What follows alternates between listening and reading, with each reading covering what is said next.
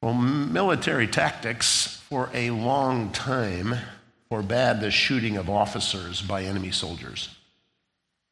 During the Battle of Brandywine, as an example, during the Revolutionary War, a British soldier had an opportunity to shoot General Washington, but refused to do so because it would not be, quote, gentlemanly. However, a guy named Morgan formed a band of sharpshooters which evolved into the modern sniper, and they recognized that with such an inferior force as the colonialists or the Americans had, one of the ways to capture advantage is to eliminate the officers and thus weaken the enemy force through the lack of leadership. Additionally, those enemy officers sat atop of horses with bright red coats, which provided an excellent target for those with long guns. It was considered despicable and a violation of conventional standards of the day for a professional army. And one of the resentments by the professional army of Britain was the ragtag, ungentlemanly, unsophisticated band of renegades that was represented by the colonial army. Now, Satan recognizes that leaders provide the greatest target for mischief in the church. The principle that we have is that if he can strike an elder, luring, tempting, seducing, illegitimizing, compromising him, he can weaken and defeat the effectiveness of an entire church. The Lord Jesus said that the church is going to prevail. The gates of hell will not prevail. But Satan, with an inferior power to the power of the Lord Jesus Christ, will take out the officers, if you will, and thereby compromise many within the church. Some of you have been in churches where leadership has been compromised their moral integrity has been, or I should, I should say, their moral lack of integrity has been exposed. And your own faith has stumbled as you've seen such behavior and antics. In Matthew 26, 31, Jesus quotes Zechariah 13, 7. He said to them, You will all fall away because of me this night, for it is written, I will strike down the shepherd, and the sheep of the flock will be scattered. That is very commonly true. The antithesis of this principle is given by the apostle Paul in 1 Timothy chapter 4 and verse 16 where it, it talks about the reality that pay close attention to yourself and to your teaching, persevere in these things, for as you do this, you will ensure the salvation both of yourself and for those who hear you. So if a spiritual leader is growing spiritually, and possesses integrity, the product of that will be people who are likewise growing closer to Christ. So it's essential that leadership in a church have integrity, that they love Christ, that they're following Christ, that their testimonies are sterling, not in a facade of godliness, but as a uh, exuding of that which is within them, right? That there is this awareness that there's integrity there. This is the importance of the church. Hence, if faithfulness to the truth will ensure salvation both for yourself and for those who hear you, then unfaithfulness to the truth will ensure the falling away for those who hear you. Hence, Paul realizes that if shepherds fall, many will fall away. Therefore, it is necessary that spiritual leaders be men of integrity in whom exists a clear manifestation of grace. And our text today emphasizes that there are aspects of a spiritual leader's reputation that are essential. These are essential things. Follow along as I read 1 Timothy chapter 3, verses, well, we'll begin in verse 1 and read through verse 3. It is a trustworthy statement. If any man aspires to the office of overseer, it's a fine work he desires to do. An overseer then must be above reproach, the husband of one wife, temperate, prudent, respectable, hospitable, able to teach, not addicted to wine or pugnacious, but gentle, peaceable, free from the love of money. We'll stop there. There are more that is said, but we'll deal with that in subsequent week. But we want to look at four um, qualifications for an elder that are essential in his reputation. Four in these two verses that we find here. Number one, he must be free from indictment. Free from indictment. Then he must be free from imbalance. Thirdly, he must be free from ignorance. And fourthly, he must be free from indulgence. Okay, so we'll look at these four and see what the scriptures have to say about these things. Let me just pause for a moment and just make a general comment. Ladies, these characteristics ought to be yours as well. This isn't just for men, nor is this just for leaders. None of us should be pugnacious. None of us should have a love of money. None of us should be drunkards right? None of us. So this, these aren't the apex of spiritual achievement. If you will, this is the bottom rung that you can't climb the ladder if you don't have at least these qualifications, right? So this, this is a this is a low bar. This is not some high bar. This is a low bar. And it's essential that these characteristics be those things after which all believers are pressing simply for a consistent godly testimony. So don't view these as, yeah, this is for the this is for the elders. This is only for the elders. No, it's necessary for elders to at least have these qualifications. Now, hopefully, elders will have many more glorious characteristics that would remind you of Jesus, right? So that as a man is growing in grace and in his relationship with the Lord and is becoming more Christ like, the sweet aroma of Christ will be even more aromatic and delightful, right? That's, that's the idea. So don't think that these are, yeah, well, I'm going to check out because this is for elders. No, it's for all of us. And so we want to make that perfectly clear. First of all, we see the issue of freedom from indictment freedom from indictment. Now, essentially, we said last time that there were two qualifications for an elder or a spiritual leader, only two. Number one, we saw in verse one, which is the desire. The desire for the office, for the ministry. And that desire is created by a man delighting himself in the Lord, and the Lord then giving him the desire to serve him. And so that desire is something that no one can assess except the individual man. I can't come up to someone and say, uh, I can't come up to Ryan and say, Ryan, you, deserve, you desire the office of elder. I do. He, he, oh, okay. No, that's not the way it works. It would be, Ryan, I see God's mercy and grace in your life. Has He stirred a desire for you to serve Him in spiritual leadership? Yay or nay? Actually, he has, but I'm not certain that I qualify. Well, that's for us to determine. All we want to know from you is do you have the desire? That's the first qualification. If a man doesn't have the desire, it doesn't matter how reputable, uh, reputable he is, it doesn't matter how godly he is. If God has not stirred the desire within him, he should not be compelled, constrained, uh, consigned um, conscripted to do it. It should be something that is his desire, right?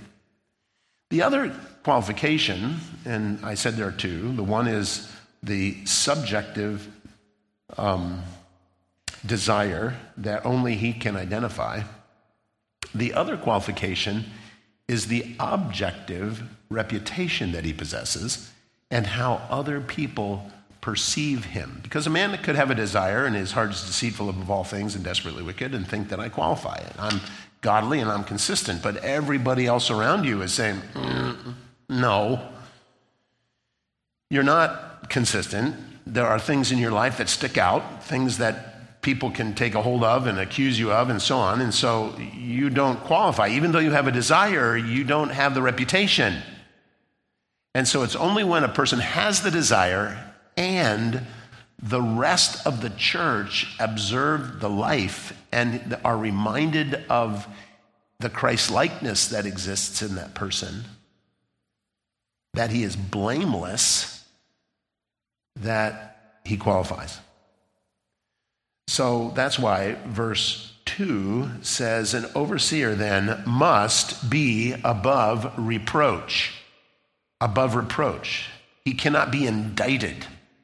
That is the issue. Given the role of overseers and what they provide to the integrity and strength of the church by means of influences that have eternal consequences, Paul states it is necessary. He must be as the scripture here tells us, he must be above reproach.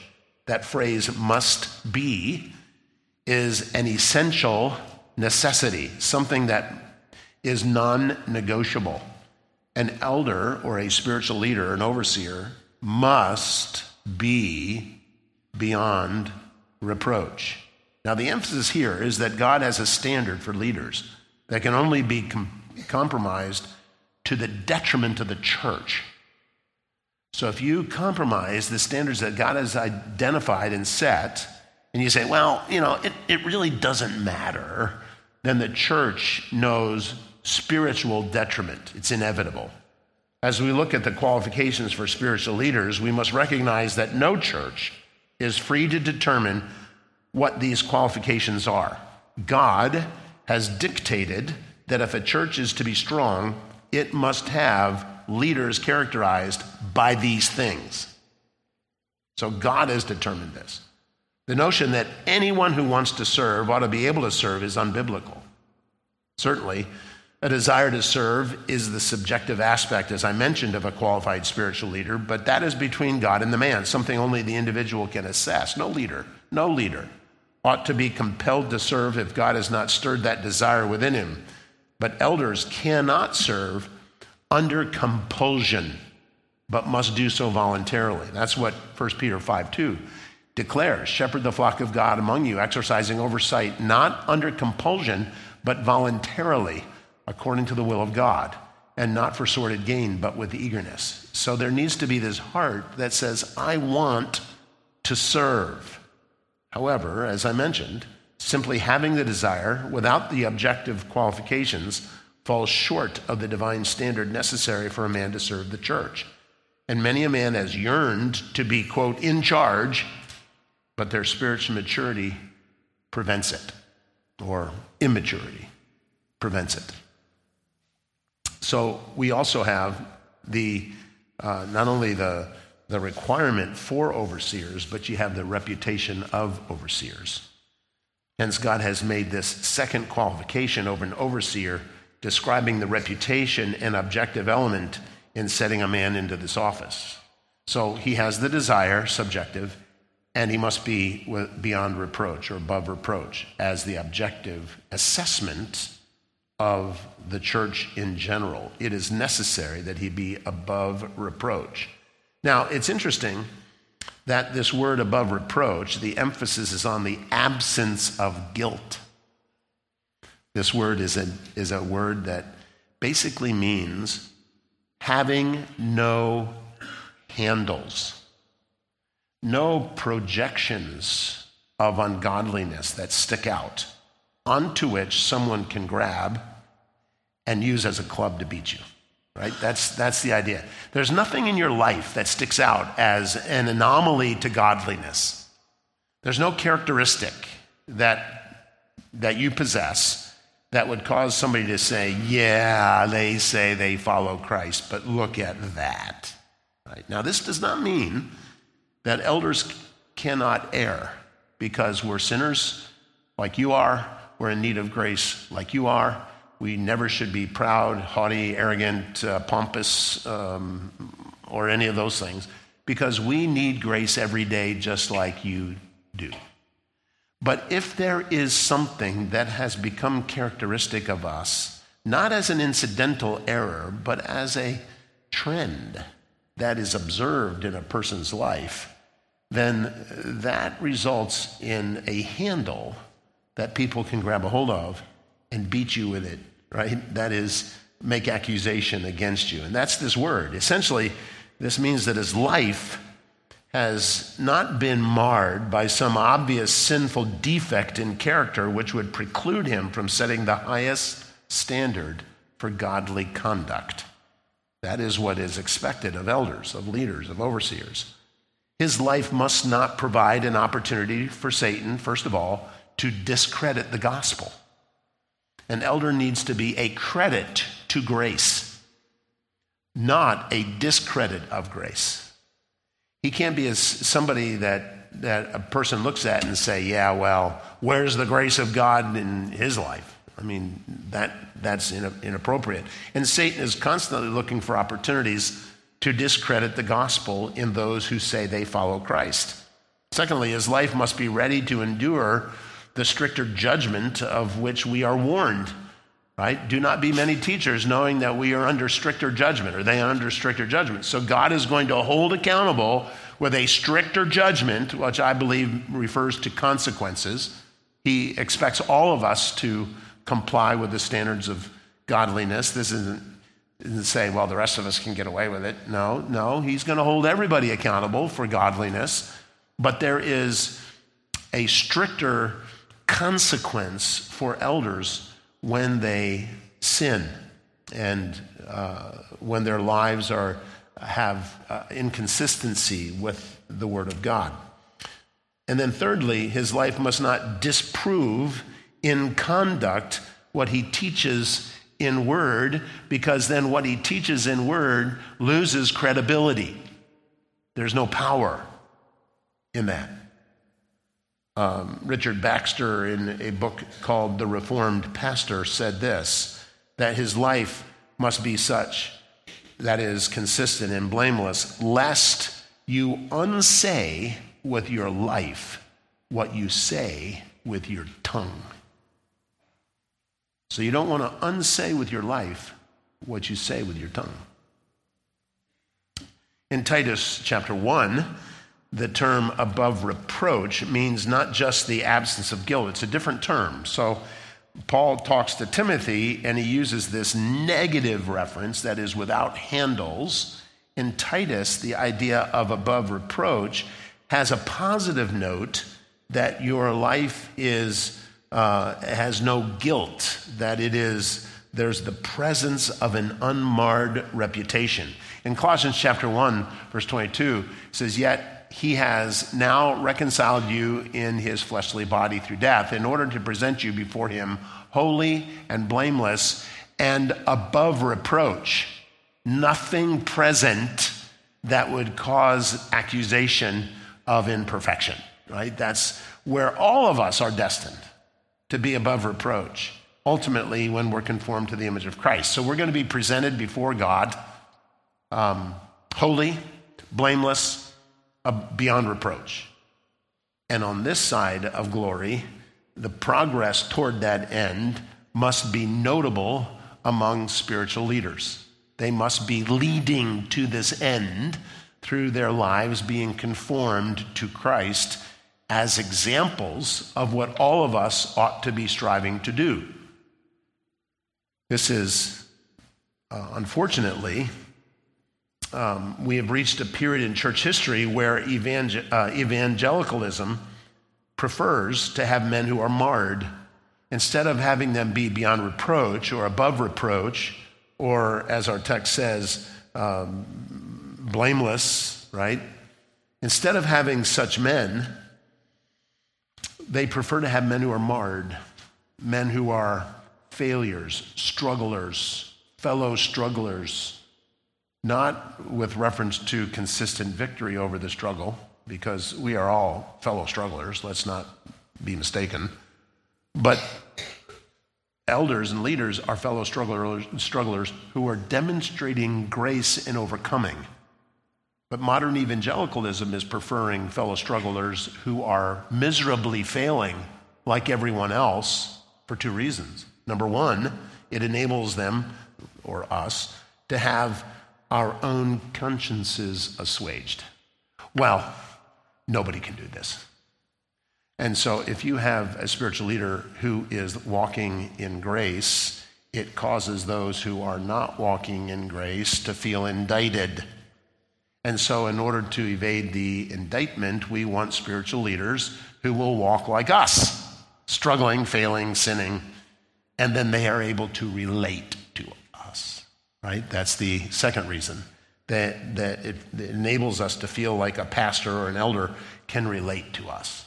You know, these pie in the sky, these ivory tower, these untouchables that are the spiritual leaders. No one can be like them. They're freaks of, of spirituality, right? That they're, they're, they're just odd people. Obviously, they have an anointing, they have the Spirit of God, special measure, they have all this. When that's not true. We are as you are. We have the same temptations, we have the same struggles, we have the same natures, we have the same uh, opportunities to struggle as you have, and yet there is the victory that God has given to the men of God that in whom he has worked to provide examples so that you can be as we are. And so you want men who are consistently setting that standard of example. You do not want men who are wallowing with you in the muck. You want men who are able to provide you ropes and help pull you out of that onto level ground, right? So that's why it is necessary, as the scriptures declare, that men be blameless, above reproach, as we have seen, free from indictment. So we don't want not only Christians to be able to accuse spiritual leaders of aberrant behavior and inconsistent conduct to Christ we don't want the world to look at elders and see a discredit to the gospel. And so it's essential that it's necessary, as the scriptures say, that these men have these qualifications uh, both the desire to serve and blamelessness in serving. Okay, so that's the free from indictment. Secondly, they are free from imbalance. They are free from imbalance. And there are five qualifications we find here in chapter 3, verse 2, that I want to address with you. Um, husband of one wife, temperate, prudent, respectable, hospitable. This, this is, these are matters that demonstrate balance in life, that there's an equilibrium that exists that keeps you straight, right? The first is the husband of one wife. Literally, this means a one woman man a one woman man. Now, there are five general interpretations that are kicked around of this phrase. Let me give them to you quickly. Number one, he cannot be divorced. That's one persuasion. A one woman man, you cannot be divorced because if you're divorced, you've had two wives, you're known as a two woman man. That's the argument. Secondly, he cannot remarry if he's widowed. So there are people who say that if a man's wife dies, he can't marry again because if he marries again, then he's had two women. So he can't be a remarried widower. I'm not saying I agree with these, I'm just telling you this is what they are, right? Number three, he can have one wife at a time, right? So he can only have one wife at a time, which would fix up the widower and would fix up the divorcee, right? So you can just have one wife at a time. Fourthly, he must be married. That a single man is not permitted to serve in this position, would be the interpretation of some. And the fifth one is that he can only have one wife who's living. Now, I assume that he would not be party to the first wife's death, but um, he can only have one wife that is living right? That's the next one. However, the essence of this qualification, I don't think should be pushed to those persuasions. In other words, I don't think any of those persuasions really is the best way to look at this. The essence of this qualification is that he is, hear this, renown as a man who demonstrates devotion to one woman for life, his or hers, whichever ends first. Um, it's, the, it's the notion for as long as we both shall live. And that's the kind of man he is. This bans a womanizer. This bans a man whose eyes are constantly prowling for satisfaction from the attention of females, right? It bans a man who makes women uncomfortable around them, right? So, an elder, you should be uh, a woman who can approach an elder and not feel like, oh my goodness, I'm getting vibes here, right? I'm getting like, oh, he's, he's looking at me in a kind of a weird way. Creeper, you know, kind of a thing. You can't look at an elder like a creeper. A man who looks you over, a man who is delighting in you, a man who is lusting after you.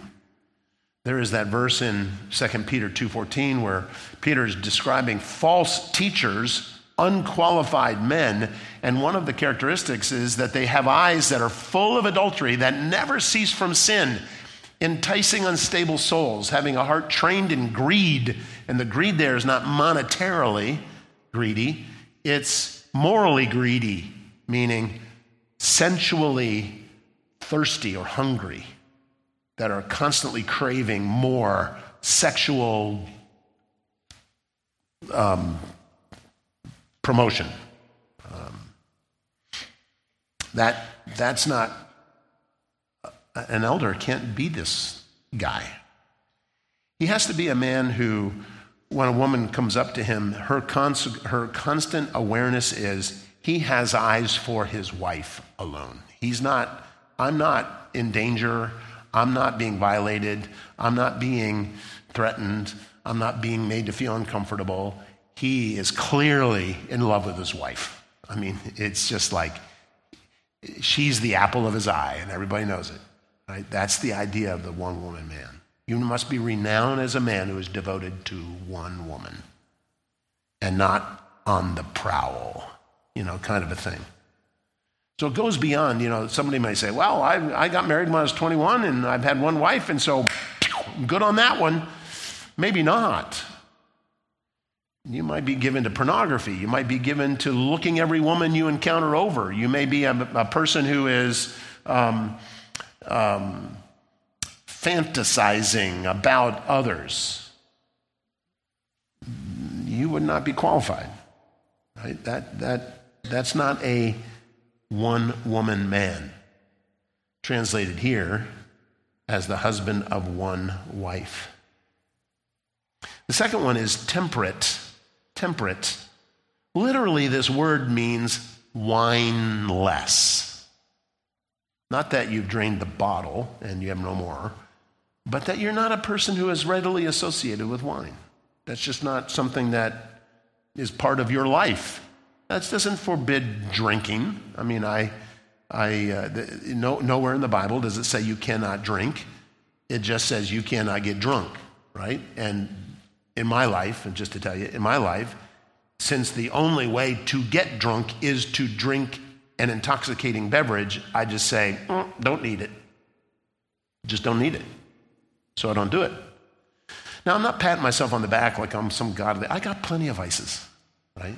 That's just not one of them. I don't need it, don't desire it, don't care. Somebody might say, well, you're missing a great experience of flavor and taste and, and um, uh, salivary delight or whatever. And I would say, yeah, okay, that's fine.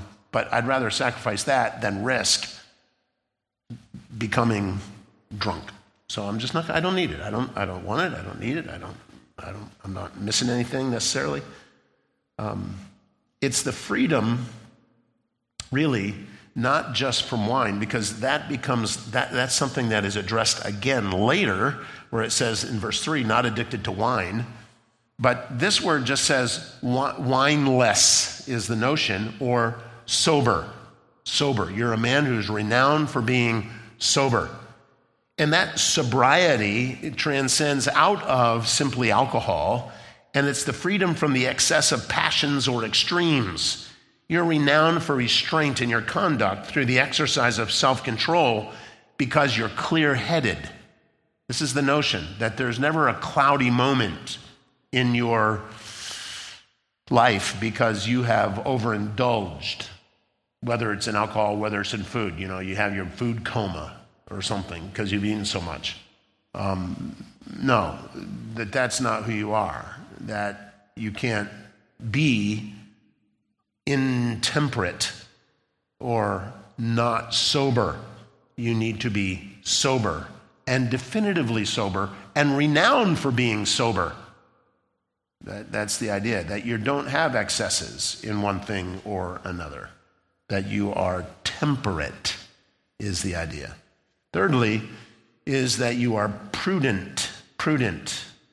This is the distillation of being sober, and that was intended to be a pun, um, and becomes a quality of being in control of yourself, thoughtful, to avoid extremes, so that your actions are responsible and are deliberately sought. So, what you do is intentional, is the idea here of prudent.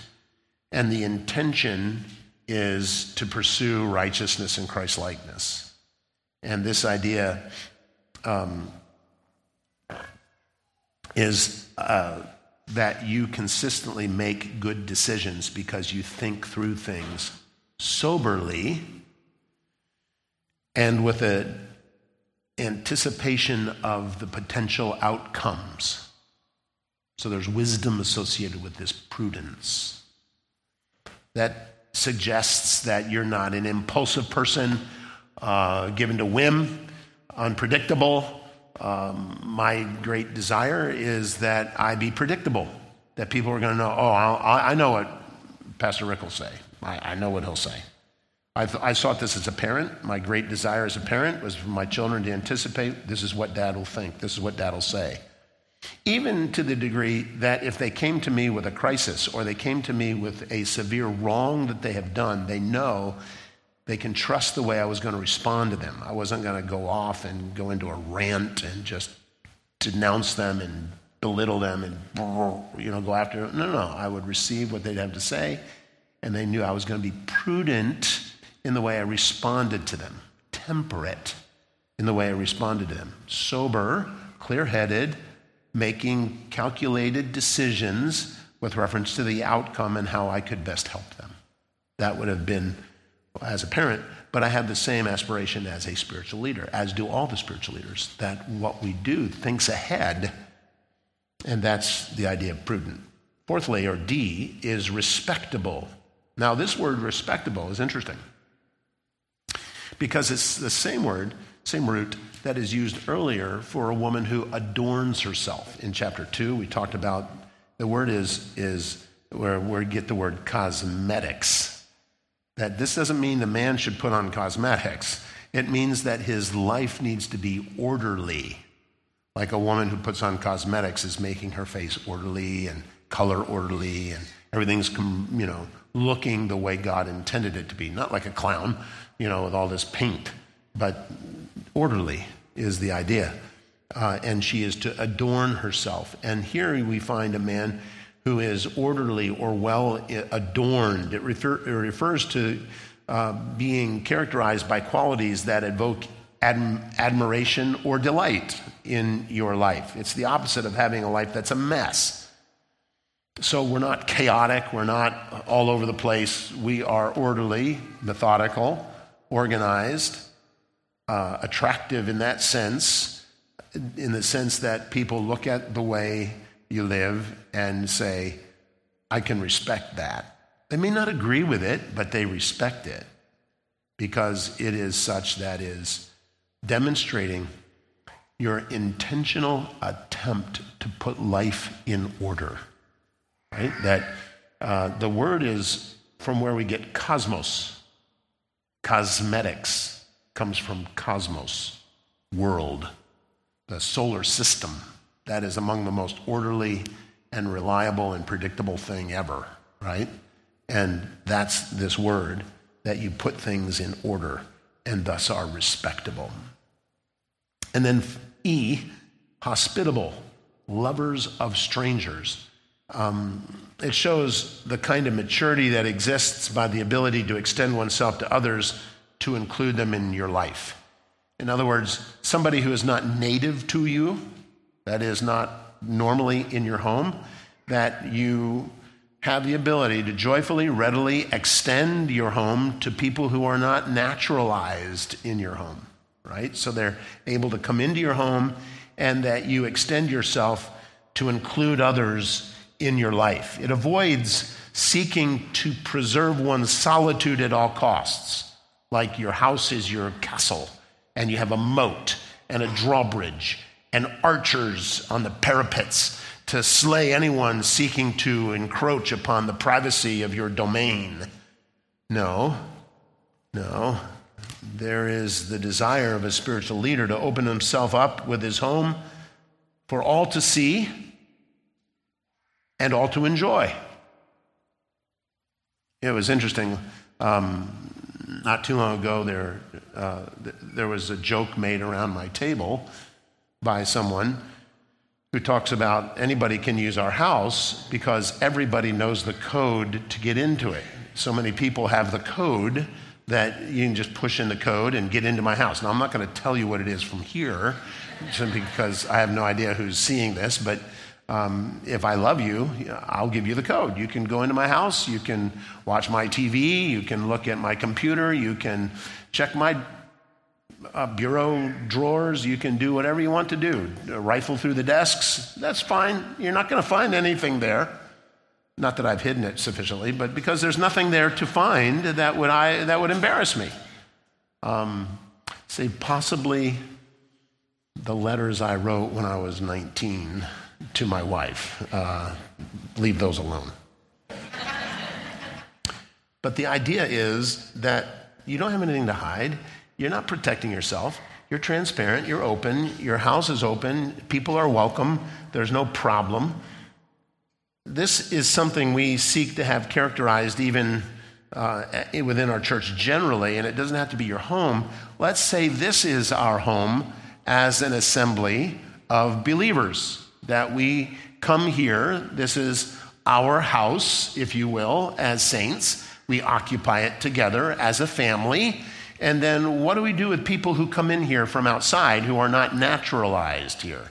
A visitor, somebody who's here for the first time, somebody who's seeking Christ, perhaps. Do we look at them and go, huh, they're new, and go to talk to your friends? Or do you exercise hospitality and you go to them and you welcome them? Hey, it's good to see you.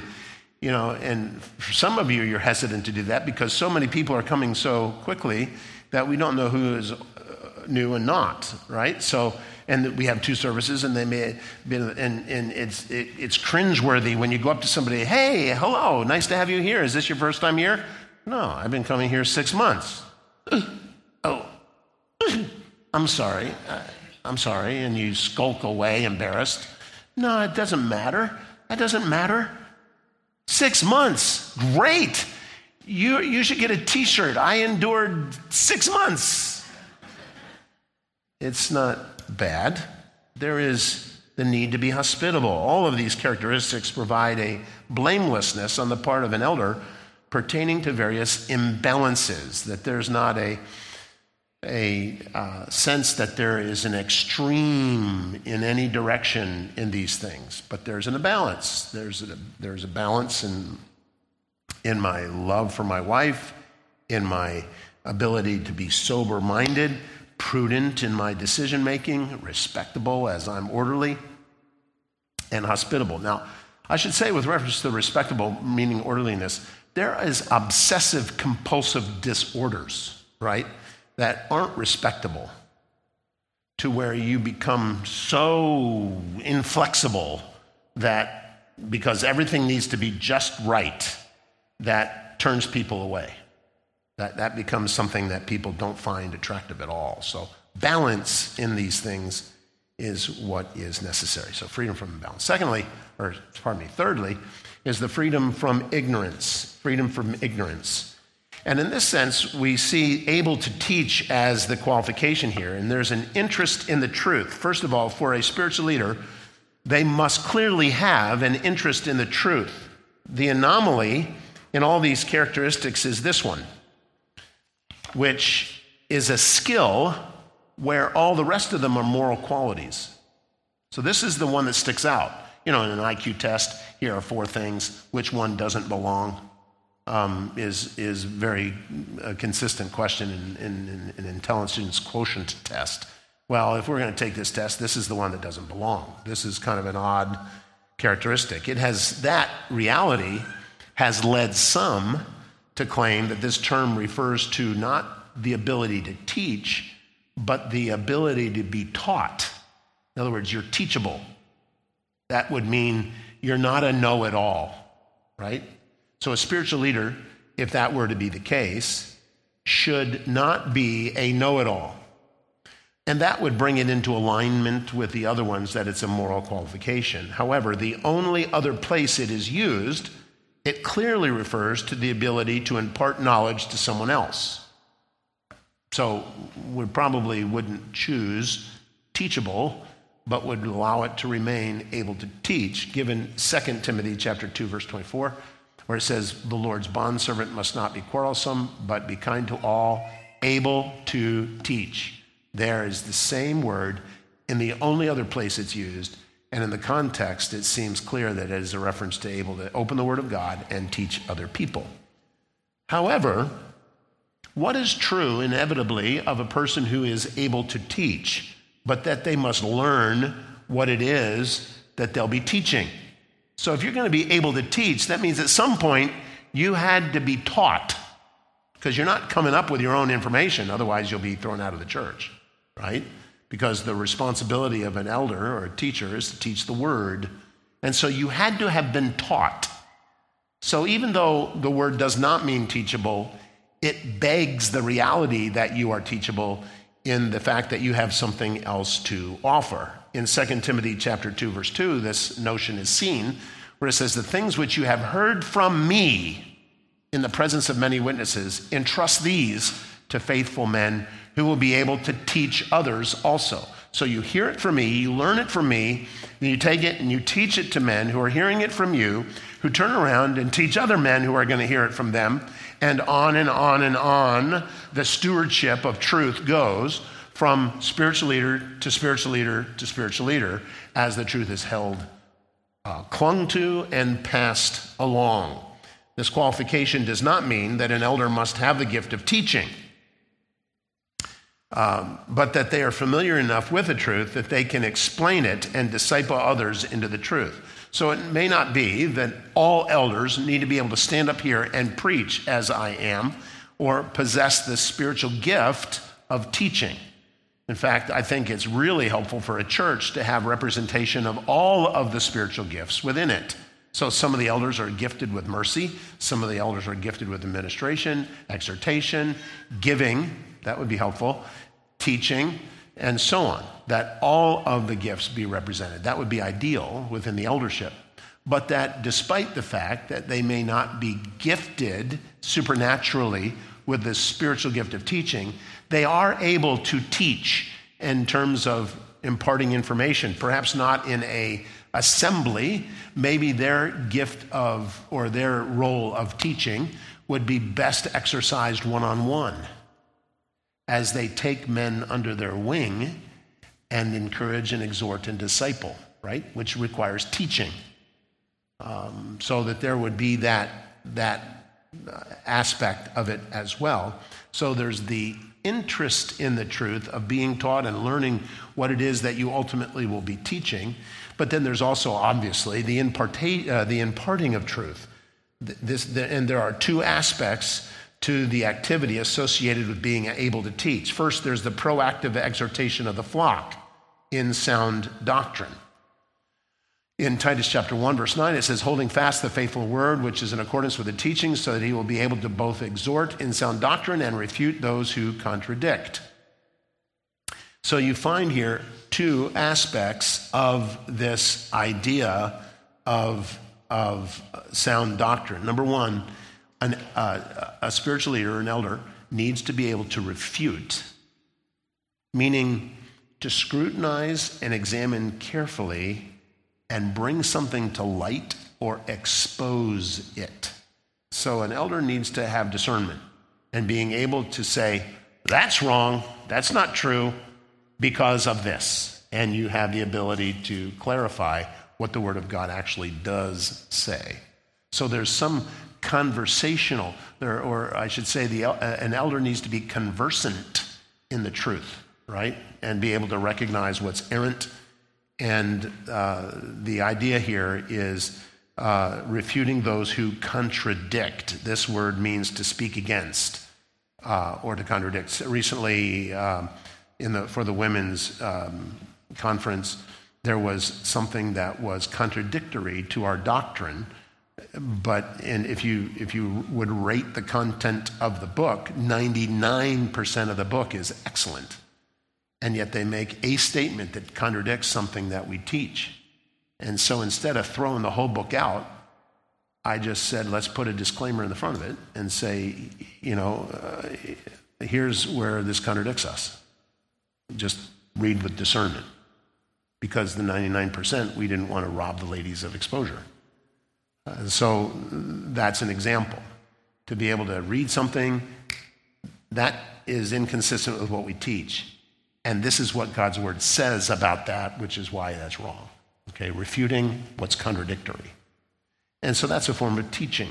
It doesn't have to be an oration in front of a group of people where you are promulgating the truth of God's word. It could be a discipleship level, it could be in a small group level, it could be in a, in a, in a context other than the general assembly where you're imparting truth. Nevertheless, you need to be free from ignorance meaning you're a student of the word, you're a teachable person who is constantly learning, not only from those immediately in, in spiritual leadership around you, but from men who have lived hundreds of years ago who have things to say to us and that God can use to inform us as to what his word says, that we're constantly being enriched in the word of God by so great a cloud of witnesses, right? So, um, the impartation, the interest in truth, the impartation of truth.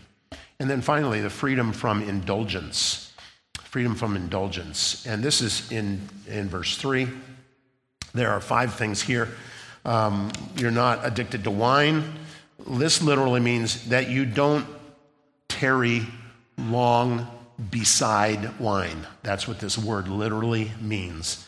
That you don't tarry long beside wine. This characteristic describes a person who is not giving, given to drinking too much.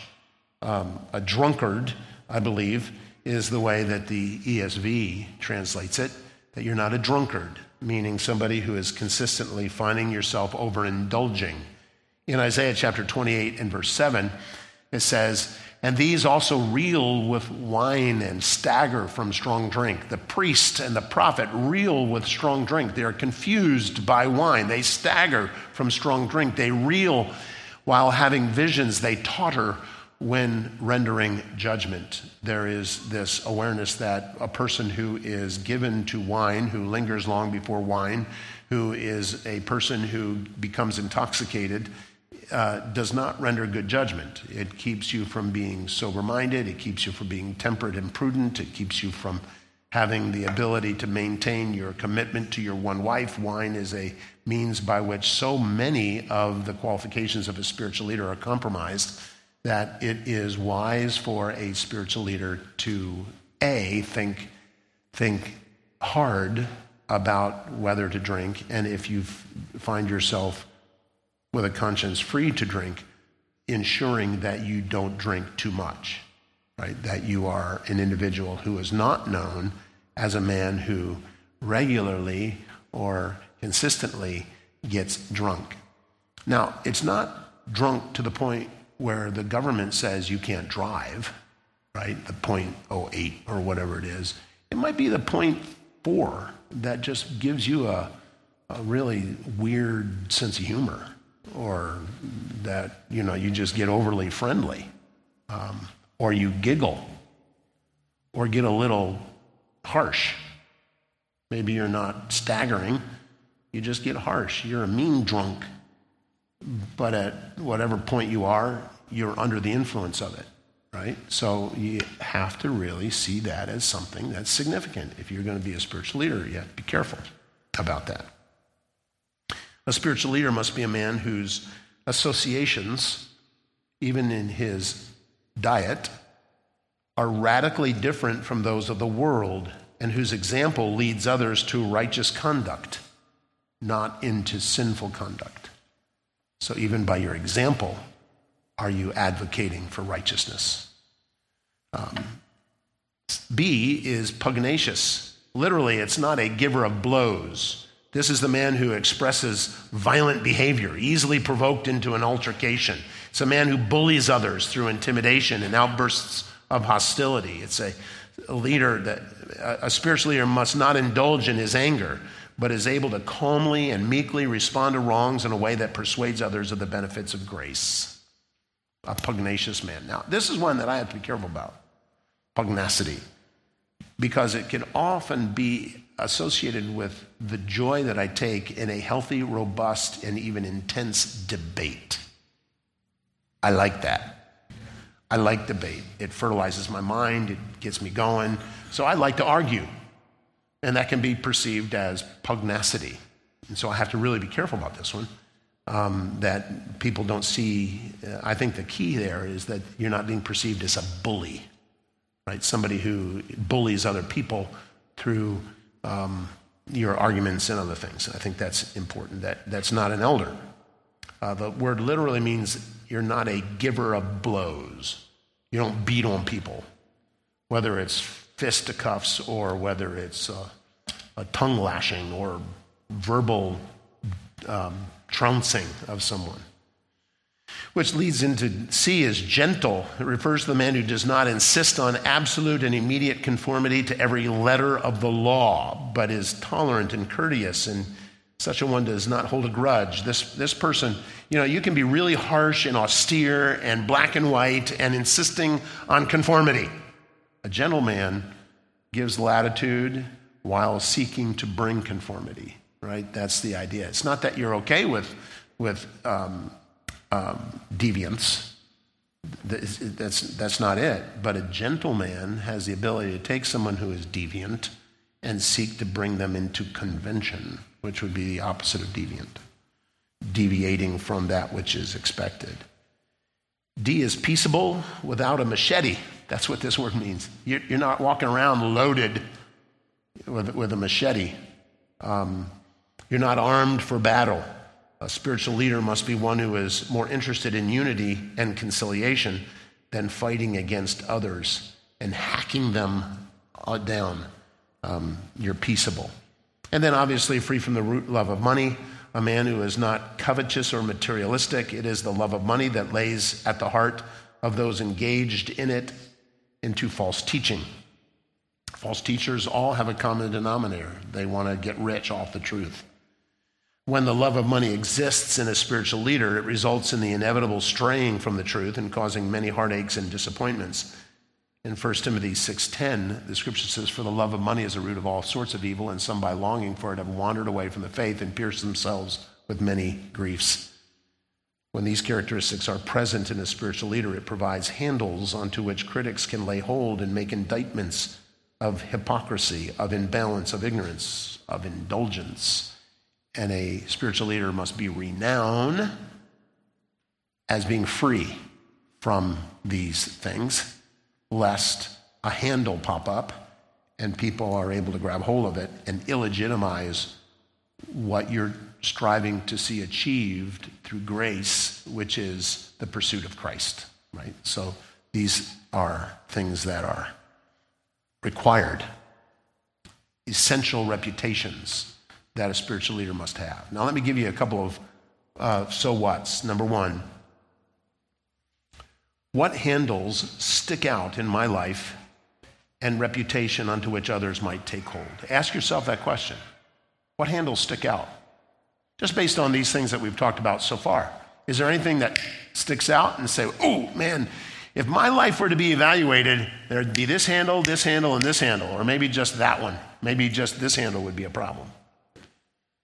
Well, don't say, oh, well, and shrug and walk away. Do something to bring yourself into a greater compliance with grace. Submit yourself to the Lord and draw near and see the work of God in your life to eliminate those handles. Number two, and it's similar to it, what imbalances exist in my life? Where am I imbalanced? What am I doing that's extreme? Or to the left or to the right of what God's word actually says? What imbalances exist that I should address? Number three, in what ways can I become more interested in the truth and being taught? Can I be more teachable? How can I become more teachable? That would be a good way to apply this. Number four, are there ways in which I indulge in anything that would disqualify me from spiritual leadership should the opportunity be mine? And ladies, this would be true for you as well. Um, what would disqualify you from being able to lead other women in the ways of Christ? And then, number five, if I were to ask someone very close to me, say a spouse or a parent or a child or whomever, how can I become more blameless? What would the response be? And what should you do about it? Here's the question Why make them tell you if you can identify it yourself? Identify it, change it, so that those people that you would otherwise rely on to tell you what's wrong would have the ability to observe the transformation that grace is bringing and bring glory to Christ for what he's doing in your life. All this to say that ultimately there are aspects of a spiritual leader's reputation that are essential. And let us as a congregation to the saint pursue those things. Let's pray. Father, thank you for your word, and we ask you that you would help us as people of God to aspire to be more like Christ, and that these qualifications would be ours. If there's anyone here today who has never turned to Jesus Christ for salvation, we pray that they would do so and believe. And we'll thank you in Jesus' name. Amen.